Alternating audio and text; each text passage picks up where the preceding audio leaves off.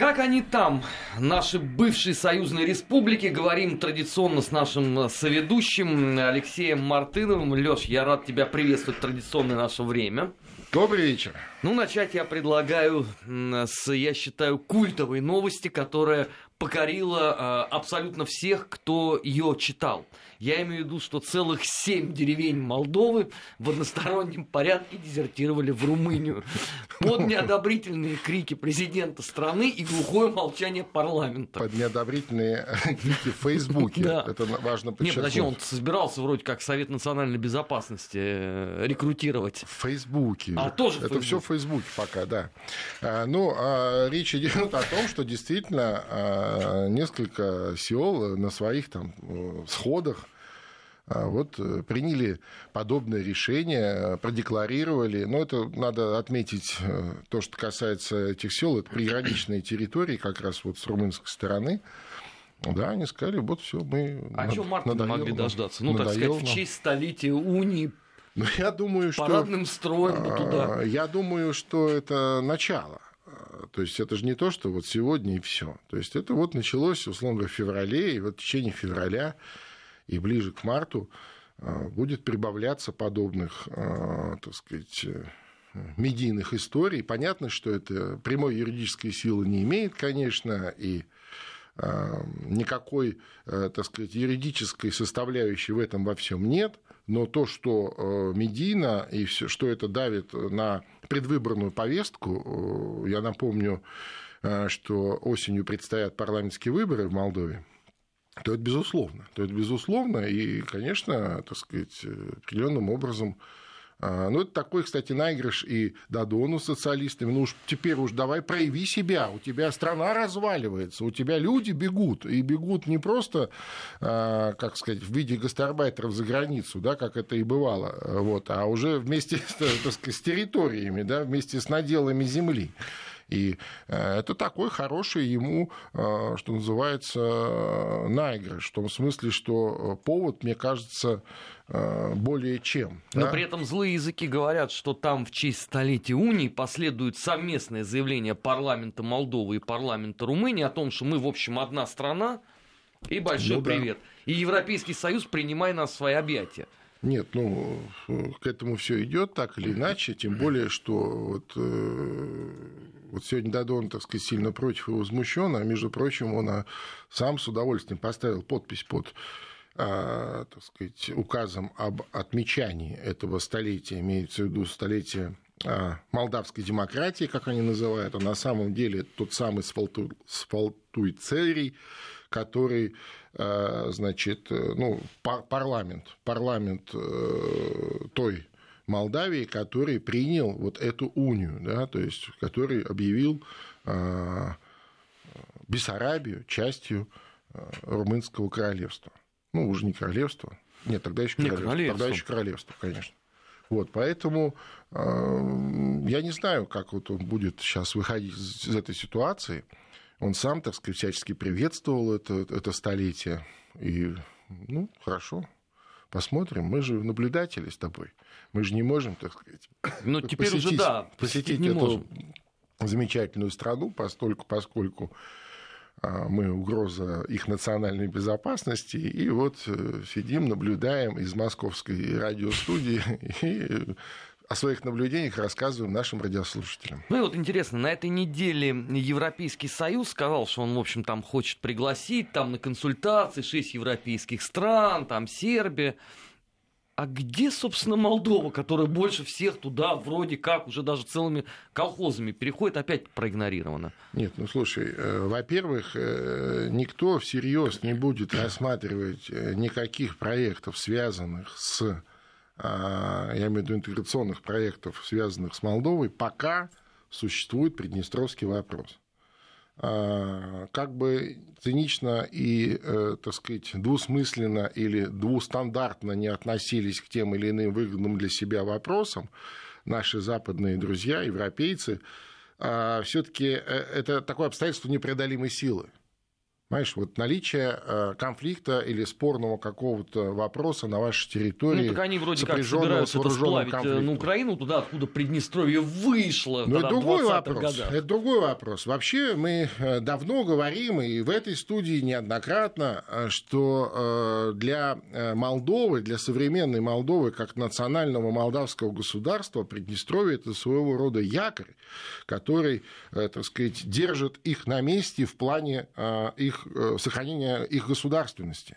Действительно, если Приднестровье уйдет, ну, имеется в виду, физически уйдет, ну, то есть, вернее, как, юридически уйдет, то есть физически оно давно ушло, а юридически, если оно уйдет, Приднестровская Молдавская Республика, там, то ли в Украину, то ли куда-то еще, ну, имеется в виду, юридически будет оформлен развод с Молдавией, то Молдавию ждут очень тяжелые испытания, связанные с утратой государственности. Так они и так ее собираются разменять на румынскую провинцию. Зачем им это нужно? Ну, если так, то да.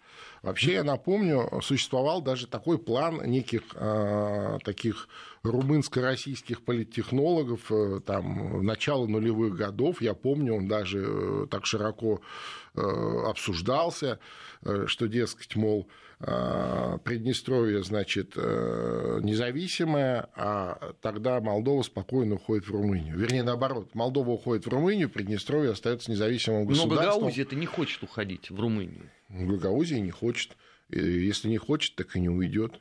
Это же тоже, так сказать, отдельное территориальное образование, хотя, конечно, в свое время от такой более жесткой государственности, по примеру Приднестровья, Гагаузия отказалась, согласившись на автономию в составе Молдовы с определенными, так сказать, преференциями как отдельное территориальное образование, но, тем не менее, в уставе Гагаузской автономии существует соответствующий пункт о том, что если вдруг Молдова уходит в Румынию, то Гагаузия обретает независимость. Этот пункт есть. Насколько он будет выполнен, ну, я имею в виду бескровно, без, так сказать, вооруженного конфликта, я не знаю, насколько это возможно. И вот в этом контексте я готов согласиться с президентом Додоном, который сказал, что реализация подобного сценария приведет к гражданской войне внутри Молдовы, ну, Республики Молдова, на всей ее территории. Вполне вероятно, вполне возможно. И при этом риски никто там просчитывать не собирается. А зачем? Ну, просто в лоб идут, как при Ватерлоу. Там вообще никто никогда не считал никаких рисков. Там принцип всегда был, так сказать, делаем, а потом посмотрим. Точно так же и Приднестровский конфликт в свое время случился. Ну, абсолютно, так сказать, эмоционально. Никто же не просчитывал, не думал, что на территории Приднестровья находится 14-я армия и крупнейшие военные склады. Это неожиданностью стало большой, да? Ну, то есть, да? Просто никто об этом не думал. Типа, а что такого? Давай пойдем сейчас устроим. Ну, устроили. В итоге получили по морде. В итоге Приднестровье, так сказать, непризнанное, но независимое самостоятельное государство. Вот уже сколько, 20 будет, сколько, 28 лет будет в этом году. А ты знаешь, если в прошлом году на Украине все-таки там кто-то говорил о том, что, ну да, понятно, тут по соседству Молдова, ну давайте тогда из чего мы там, может быть, примем Приднестровье, вот я обратил внимание, что в начавшемся 2018 году этой темы нету вообще. То есть у меня ощущение... на Украине. Что Украина тоже категорически это не готова делать. Ну, конечно, понимаешь, вот в сложившихся условиях, я имею в виду в условиях того, что происходит сегодня на Украине, в условиях фактически гражданской войны на Украине, на Юго-Востоке, естественно, они не готовы даже говорить об этом. Но... Если мы рассмотрим юридическую сторону этого всего дела, то действительно сегодняшняя государственность Приднестровской Молдавской Республики базируется на государственности с 18 по 40 год в качестве молдавской автономии в составе Украины. Лёш, ну это очень скверный пример, потому что если мы будем с тобой с юридической точки зрения наблюдать за Украиной, то там может остаться... Я понимаю. Бараничиха. Я понимаю, но тем не менее, просто если бы они были люди умные... Сейчас кто-то нас ругает, что мы, дескать, подсказываем Петру Алексеевичу Порошенко, бендерскому, приднестровскому хлопцу, так сказать, для которого эта территория совершенно не чужая, а я бы даже сказал родная, где он провел все детство и юность. Где обтяпал свои делишки вместе с сильным другом своим. Ну и делишки потом, естественно, это уже как бы в нулевых. Ну а что же, почему не обтяпывать? Они очень хорошо друг друга понимают, понимаешь, они выросли в одной такой среде. Ты знаешь, у них даже риторика очень похожа. Конечно, а там у всех так или иначе риторика похожа, понимаешь? То есть это люди, реально похожие люди. Вот. И, конечно, если бы они были поумнее, они бы сейчас использовали бы крымский прецедент и подняли бы этот вопрос, чем, конечно, создали бы нам кучу проблем. Потому что все-таки и военное присутствие в Приднестровье российское, и миротворцы российские, ну и вообще это, ну, так, за эти 27-28 лет эта территория, пускай небольшая, но она развивалась как маленький анклав большой великой России. Ну, вот так это сложилось, понимаешь? И, конечно, это будет достаточно неприятно и болезненно. Ну, посмотрим, чем это закончится все. Но, тем не менее, факт, если Молдова... прощается со своей государственностью, отказывается от национальной государственности, от национального языка, от своей, национальности вообще, да, то есть молдаванин, да, то есть и называет себя румынами, говорит на румынском языке и свою территорию за вот две этих замечательных преференции дарит соседнему румынскому государству, то конечно, Приднестровье остается, что называется, в воздухе, понимаешь? То есть граница Румынии пройдет даже не по Днестру. По Днестру с такой небольшой загогулинкой в виде города Бендеры, который находится на другом берегу Днестра. Никто Бендеры не отдаст, ну, без серьезной войны. Ну что, неужели Румыния будет воевать за Бендеры? Ну, я напомню, Бендеры — это вообще турецкая крепость, за которую Суворов воевал, и которую Суворов отбил. А еще Бендеры знамениты тем, что до того, как Суворов отбил Бендеры, это же была турецкая крепость, и там прятался, значит, Карл XII после того, как его разбили под Полтавой, ну, раненый в ногу.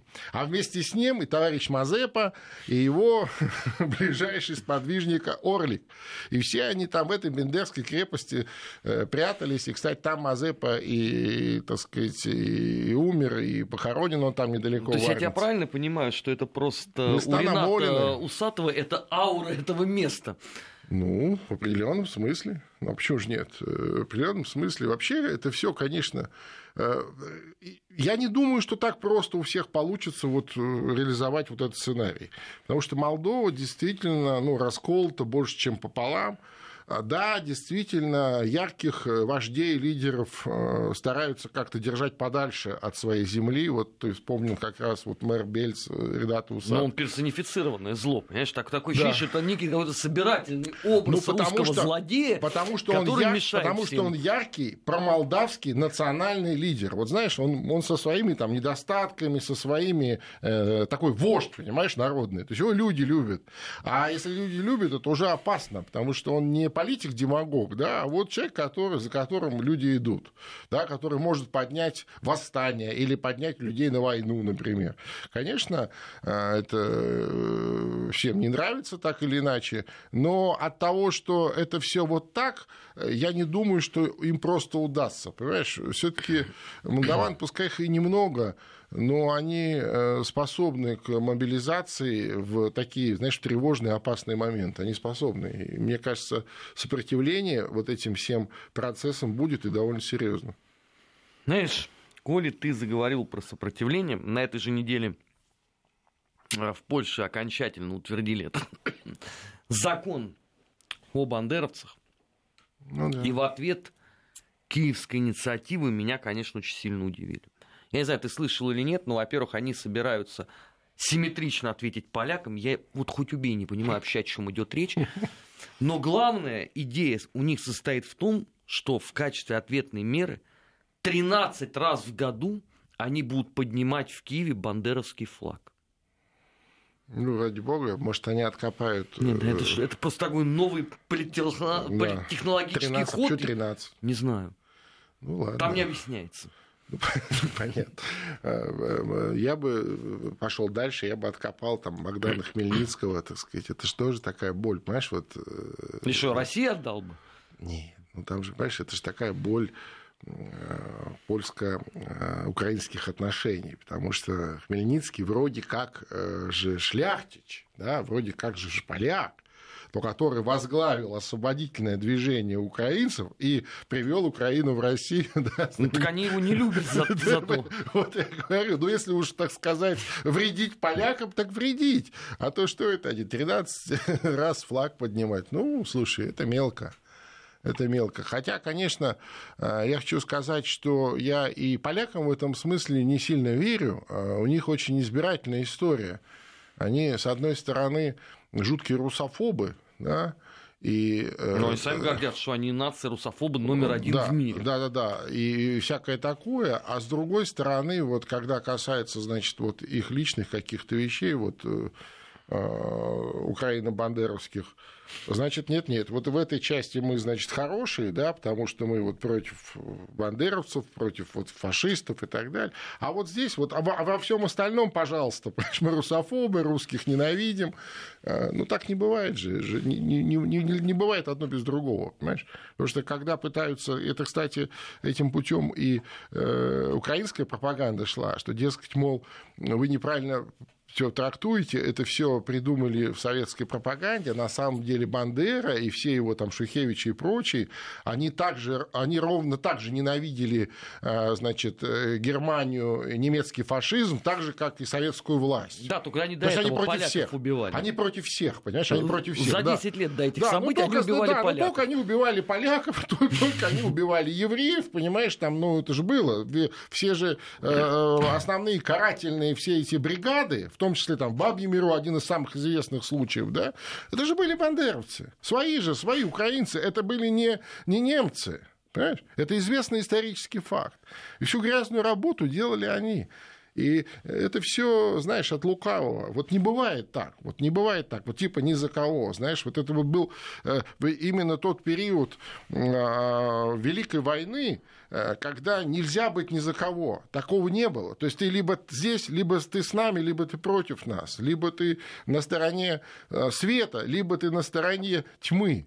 Посредине быть невозможно. Знаешь, на этой неделе была гениальная история. Значит, мне слушатель из Киева написал, что вот, вы тут сидите, значит, и рассуждаете о том, что не может расти экономика в условиях гражданской войны, когда мы тут воюем. И нате вам, значит, свежий прогноз по росту экономики Украины. Я смотрю и обалдеваю. 2,7%. Ну, слушай, это очень близко к 3,2% в Соединенных Штатах Америки. Я не могу найти этому объяснение. А ровно через 24 часа выходит представитель Нацбанка. Говорит, вы знаете, мы несколько ошиблись в прогнозе. Он 1,1. Ну так, чуть-чуть ошиблись в 2 раза. В 2,5 раза чуть-чуть ошиблись? Ну да, так, слегка. Ничего страшного.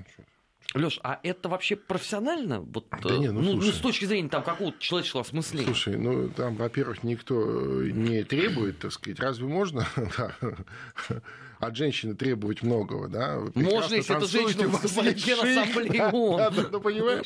Вот, конечно, это все, так сказать, забавно, комично, если бы не было грустно, потому что реально сводит людей с ума. Там, вот я где-то буквально на днях видел статистику, там только вот по официальным данным зарегистрировано, то, кто вот регистрируется в психдиспансере, да, там в 100 с чем-то раз увеличилось количество зарегистрированных психиатров. психических заболеваний. Ну, так они обвинили в этом лично Путина. Понимаешь, это только зарегистрированных. А ты, ну, представляешь себе, да, сколько шизофреников просто не ходит в этот диспансер, ну, просто потому что не считают себя сумасшедшими. Ну, то есть, это первый признак, да, если ты считаешься абсолютно нормальным, сходи к психиатру, проверься. Вот. И это удручающая вещь. Но, с другой стороны, на фоне этого, вот мы тут как раз сейчас готовим исследования по зарубежным фабрикам мысли, как они влияют и какие вот их проекции влияют на нашу общественно-политическую ситуацию. Но это можно назвать мыслью? Вот в случае с Украиной это вот подходит под определение фабрика мысли? Смотри, вот, так сказать, энное количество на Украине сегодня существует таких, ну, хорошо, подрывных аналитических центров, назовем их так. Но это по образу и подобию сделано таких больших, и часто там работают не совсем украинцы, скажем так, да, такие люди... Ты имеешь в виду граждан Алабамы и Техаса, да?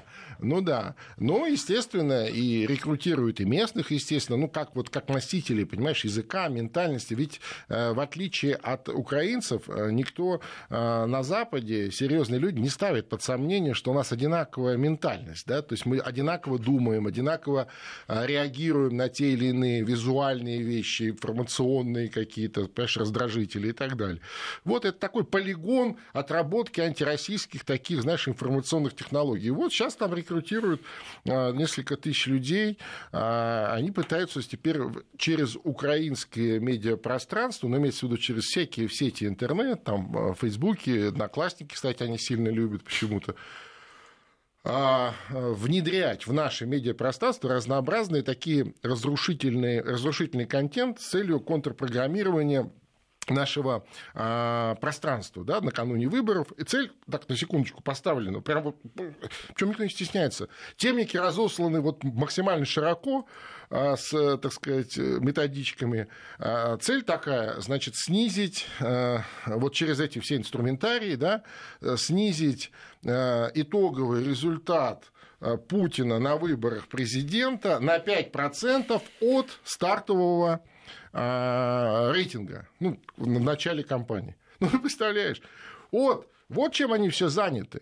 Понимаешь, они заняты не экономикой собственной страны, не психическим здоровьем собственных граждан, не благосостоянием, не... Именно на 5% не соседним Приднестровьем, которые они могли бы под шумок прирастить свою территорию, да? Они заняты тем, чтобы понизить на 5%, ну, вот, знаешь, через всякий негативный контент, там, фото-жабы, ролики, какие-то псевдоаналитические статьи там, и так далее. То, что, собственно, и так сейчас в обильном масштабе работает в наших разных соцсетях, на всяких там сайтах и так далее. Богато, что называется. Сейчас на Вести ФМ новости. После этого программа «Бывшие» продолжим, что называется. Не переключайтесь.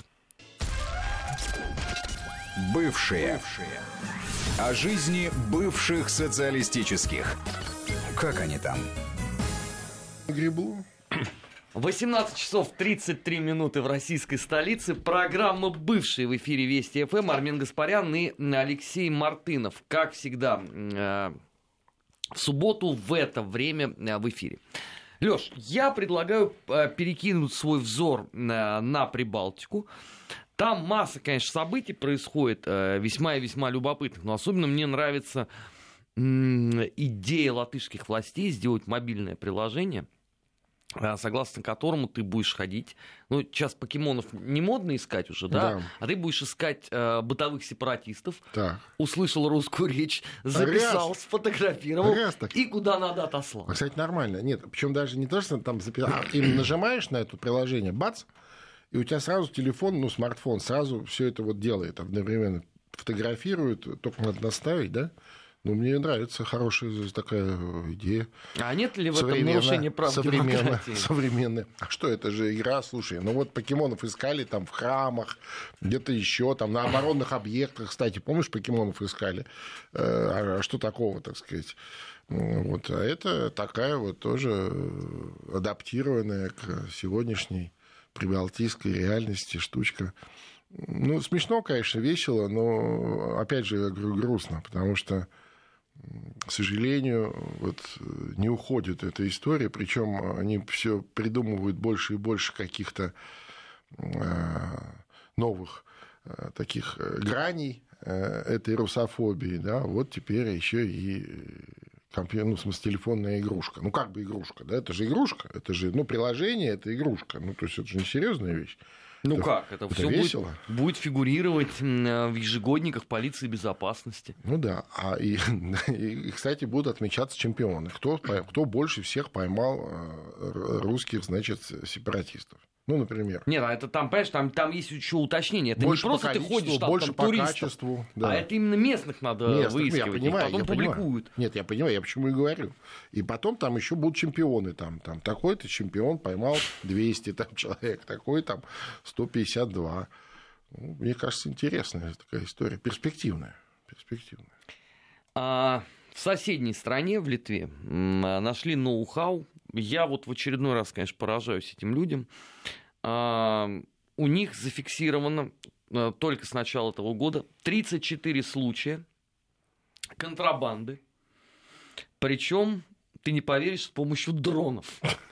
Выяснилось, что один отдельно взятый дрон, ну, видишь, я же говорю, 21 век, способен перенести до 20 килограммов груза, ну, да, который не облагается таможенными пошлинами, ну, да, и так далее, и так далее. Ну, вот так люди развивают экономику. А тема, кстати, действительно, как ты границу закроешь? То есть это невозможно почти, он же не на высокой, ну, такой высоте летит, да?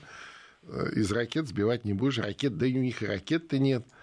Вот летит такой, ну, нормально, кстати. Но там, видишь, там же они заборы же решили построить от, ну, там, где российская граница, где она проходит там по болотам, там по лесам, там было энное количество протоптано троп гражданами, ну, справедливости ради, надо сказать, с обоих сторон границы, которые наладили там приграничное сотрудничество, тоже назовем это так. На местном уровне. На местном уровне. Ну а что, слушай, ну люди же живут, жить-то надо. Послушай, вот во всем этом дурдоме единственное, что нужно делать, нужно жить. Ты же не можешь, так сказать, не жить, да, то есть ты должен жить как-то, выживать.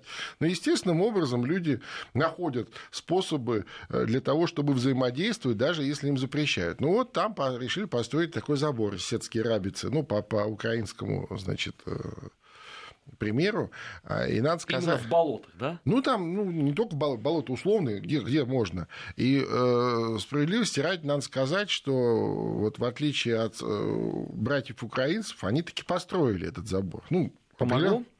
Ну, видишь, раз подключили к этому делу беспилотные эти дроны, эти коптеры, то наверняка, так сказать, определенным образом, потому что, понимаешь, да, то есть прогресс обычно начинает проявляться тогда, когда есть какие-то сложности. Но если бы работала эта схема пешком, ну зачем нужно было бы придумывать какие-то сложные технические решения, да?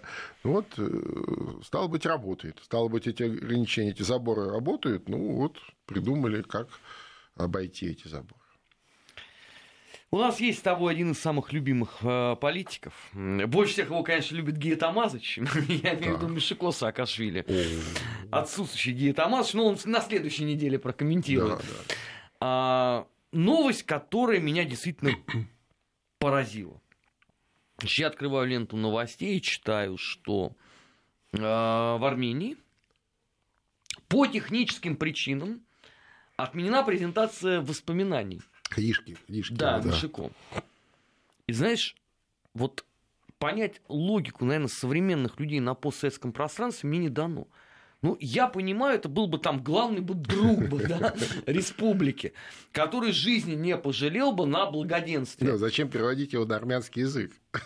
Но это тот самый деятель, который загнобил все местные организации этнические на территории Грузии во время своего президентства, который устраивал гонения на язык.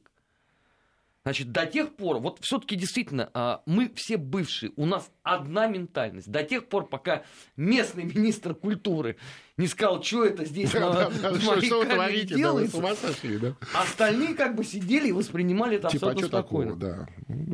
Ну, вот так вот. Вот так. Ну, что вот, я не знаю, как это прокомментировать. Это просто вот так. Представляешь, это труд же серьезный, да? Ну, это не комикс, да, это был сидеть, переводить. Это и деньги, и время, да, это нужно сидеть, переводить. Между прочим, грузинский не самый легкий язык, значит, армянский не самый простой, один из самых древних языков. Тут плюс еще, извините, литературная коррекция должна быть. Я ровно об этом и говорю. То есть, это серьезные специалисты задействованы для того, чтобы перевести этот монументальный труд, потом его нужно издать, напечатать, а потом вдруг сказать: ребята, вы с ума сошли, действительно, вы вообще-то, что вы здесь делаете, что вы хотите им сказать? Да? Армения – ближайший союзник России, да? А Саакашвили России враг. То есть он так себя сам позиционирует везде. Да? Он говорит: я враг, понимаешь? Ну, вы что хотите? Вы чего добиваете? Ну, и вот по техническим причинам отказались, так сказать, это сделать. Нет, а вот это что? Это просто ты, в принципе, не понимаешь, что такое Саакашвили, и ты за деньги готов сделать всё. Я думаю, что это сознательная такая история, но имеется в виду попытка такой провокации. Вот просто в русле той же самой фабрики смысла, о которой мы с тобой говорили. Абсолютно. Я думаю, это попытка провокации. Но, кстати, если говорить про Армению, там огромное количество разнообразных неправительственных организаций под... Больше 300. Да, под патронажем, там, условно говоря, десятка ведущих зарубежных там фондов и подобных организаций, и на их же содержании. Это и средства массовой информации, это и какие-то псевдорелигиозные организации. Слушай, мне коллега рассказывал, не могу не поделиться с тобой. Значит, она сама уроженка Еревана, эта девушка. Так. И вот она мне рассказывает: ты знаешь, у нас вот в доме была одна очень небогатая семья. Ну, действительно, вот еле-еле сводили концы с концами. Тут, значит, смотрим, евроремонт сделали. Нормально. Потом смотрим, новая машина Audi. Дело пошло. И никому не удалось понять, за счет чего. Ну, может, родственники помогли. Нет.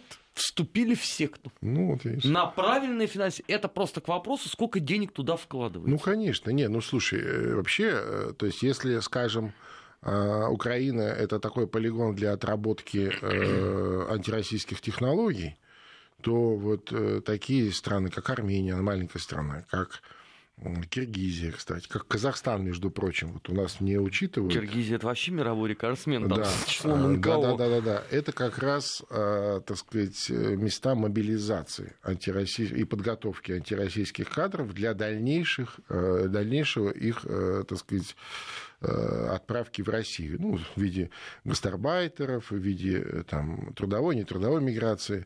У нас же открыты границы. Ну, таможенный союз еще. У нас единое пространство, да, таможенный, Евразийский союз, ОДКБ, у нас свобода передвижения. У нас, по-моему, даже квоты на обучение какие-то. Абсолютно, признание, взаимное признание документов, там были какие-то шероховатые, сейчас это сняли, там права, признают дипломы и так далее, понимаешь? То есть это что значит? Это значит, что человек, ну, это же для нормальных людей делается, для добропорядочных, это действительно удобно, хорошо. Когда ты вот приехал, условно сел в самолет, приехал, там, не знаю, в Москву, в Питер, куда-то еще, любой из больших городов самой большой страны в мире. И тебе не нужно, понимаешь, бежать куда-то там, регистрироваться, покупать какой-то талон там на что-то, понимаешь? То есть, ну, есть определенные правила, связанные с устройством на работу, но сейчас тоже внутри Евразийского экономического союза эти вещи регламентируются. Вот буквально недавно было большое, так сказать, кстати, в Казахстане, в Алмате большое собрание на уровне представителей правительств стран Евразес, и там этот вопрос тоже стоял. Понимаешь? То есть этого тоже не будет. То есть будет просто вот как вот, знаешь, единое пространство, без каких-то... Ну, вот, как и должно быть. Ну, конечно. Но естественно, что вот что-то хорошее обязательно будут использовать наши враги. Я не для того, чтобы говорю, это для того, чтобы каким-то образом этого не делать. Я говорю о том, что на это нужно обращать внимание и вести очень тонкую такую, знаешь, ну, если хочешь, контрразведывательную работу. Да? Это вот то, что называется контрразведка в хорошем смысле этого слова. Да? Когда твоя работа не видна, и она никому не мешает, и все происходит, как происходит, но любые нежелательные или вредоносные элементы из этой системы аккуратно вынимаются, опять же, никого не беспокоит, так сказать, запаковывается туда, куда надо запаковать, и где нужно, они там дают признательные показания о том, зачем и почему они это собрались делать. Сейчас в эфире Вести ФМ будет прогноз погоды, тоже история чрезвычайно важна, а мы после этого вернемся с программой «Бывшие». Бывшие. О жизни бывших социалистических. Как они там? 18 часов 47 минут в российской столице. Программа «Бывшие». Алексей Мартынов и Армен Гаспарян в студии Вести ФМ. Лёш, вот уже жду, когда-нибудь наступит та неделя, когда можно было бы не говорить о деятельности Соединенных Штатов на Украине, но коли уже в двух частях мы говорили про фабрики смысла, да, то не могу не затронуть это и сейчас в отношении, собственно говоря, Донбасса. Значит, позиция России весь 2017 год была максимально понятна. Значит, ребят, то, что вы позволяете в Вашингтоне игнорировать минский формат в Украине, есть не что иное, как попытка заморозить там конфликт, ну да, и сделать по это по сценарию, опять же, ну, по сути, югославскому. Ну, скажем, даже больше приднестровскому, только не хватает миротворческой операции. Ну, просто на Украине не знают, что такое приднестровский формат, они понимают только этническую зачистку 95-го года. Слушай, Украина вообще-то страна-гарант, пока формально до сих пор приднестровского регулирования, я напомню. Лёша, я не хотел бы тебя огорчать, но если вот послушать депутатов Верховной Рады, они об этом вообще не размышляют, и тем более... Они, может быть, об этом не знают, они, может быть, об этом не знают, но даже несколько военных советников присутствуют в миротворческом. Ну, это временно, как говорится. Так вот, значит, на этой неделе Соединенные Штаты Америки, они же нас обвиняют во всем всегда и с удовольствием, так вот, они нас обвинили в том, что это, оказывается, мы замораживаем. Мы замораживаем. Да. Естественно, это, знаешь, это же известный риторический прием. Обвини оппонента в том, в чем ты виноват сам. Да? Тогда, так сказать, в общественном или там медийном поле тебя сложно в этом будет обвинить, потому что ты же уже кого-то обвинил. Ты уже в пределе весь. Ну да, понимаешь? Поэтому, мне кажется, наоборот, так сказать, столько, сколько, причем терпеливо делает Россия для того, чтобы избежать заморозки конфликта на Донбассе, а привести ситуацию именно к выполнению Минских соглашений и окончательному регулированию и установлению прочного мира в соседнем украинском государстве. Да? Причем, подчеркну, вопреки такому мощному внутрироссийскому общественному мнению, с тезисом сохранения территориальной целостности. Понимаешь? Вопреки. И столько, сколько делает Россия, для этого не делает никто. Причем терпеливо, ежедневно, напоминая про выполнение Минских договоренностей. Но нас все равно зато и обкладывают санкциями, я так напоминаю. Я вот и говорю. Да. Последний раз Соединенные Штаты именно за невыполнение Минска наказали нас, а вовсе не Киев. И не себя. Да, хотя они могли бы сами себя наказать как-нибудь, знаешь, как кто-то там себя сам выпорол, да, унтер-офицерская вдова, то и бы себя самих бы выпороть, но тем не менее. И именно наши усилия направлены на то, чтобы не замораживать этот конфликт, ну, неважно, там, по югославскому или приднестровскому сценарию, как вот такую, знаешь, мину замедленного действия, которая может взорваться в любую минуту, в любую секунду. Нам-то не нужно. Как бы это вот ни звучало, так сказать, для там, каких-то там сливальщиков, или как они там еще называют, помнишь, да? Все пропальщиков, да, и так далее. Так диссонансом не звучало. Вот. А то, что эти заявления имеют место быть, ну, я думаю, это вот именно отсюда. То есть они сами хотят этого. Они хотят добиться, чтобы на российской границе существовала такая замороженная война, которую можно всегда, разморозить при необходимости, и самое главное, без конца шантажировать разморозкой. Понимаешь? Даже не сама разморозка страшна, а именно вот состояние шантажа разморозкой, что вот если что, мы разморозим и... Ну, в нашем случае есть же две такие точки, которые постоянно используются. Это, с одной стороны, российско-украинская граница, ну, конкретно Донецк и Луганск, а с другой стороны, это Приднестровье. Совершенно точно, совершенно точно. Кстати, в свое время, в 1908 году, было принято очень тяжелое решение по признанию Южной Осетии и Абхазии ровно по этой причине, знаешь? Что вот просто взвесили и так сказать, все за и против, и обстоятельства, и перспективу развития. Да? Сохранение вот такого замороженного статуса, это неминуемо ведет к повторению. Рано или поздно. Ну, учитывая, что туда джавелины доставили. Конечно, да, к повторению, рано или поздно, с большим, так сказать, большей кровью, большими разрушениями, большими издержками и так далее. Тогда было принято такое решение, ну, которое не понравилось так называемому западному сообществу, международному сообществу, многим не понравилось. Но, тем не менее, было принято, и оно, кстати, вот сегодня, в этом году будет отмечаться 10 лет тем историческим событиям, и вот это десятилетие показывает точность того решения, да, точность того решения. Как бы там ни было, со всеми сложностями, какими-то проблемами, сегодня Южная Осетия, Республика Южная Осетия и Республика Абхазия развиваются.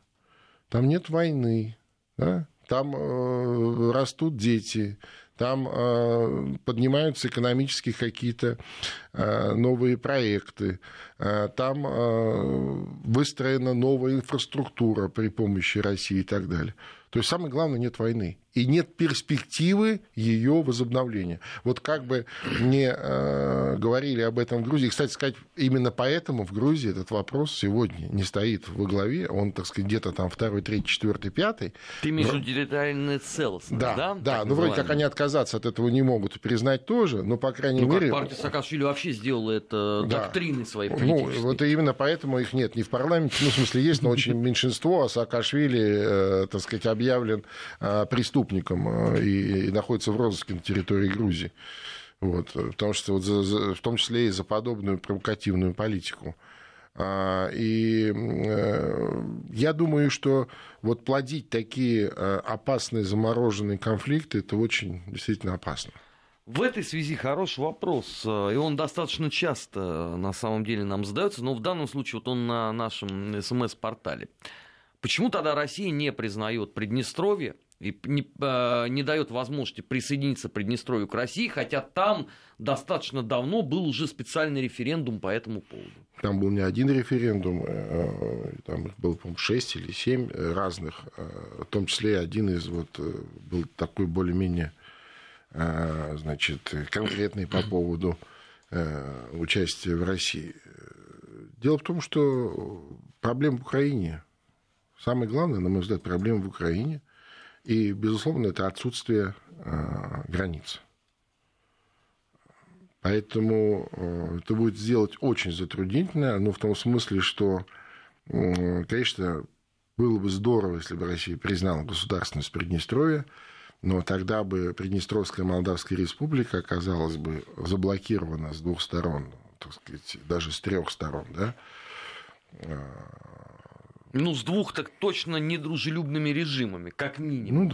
Ну да, и чем бы мы могли им помочь, да? То есть это тоже неминуемо ведет к региональному конфликту.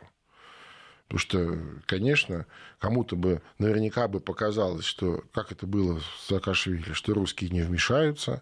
Кто-то бы полез, так сказать, их физически захватывать. Ну, тем более, там даже учения некоторые проводили, с полной регионализацией местности. Они постоянно проводятся. Не просто проводятся, они постоянно проводятся.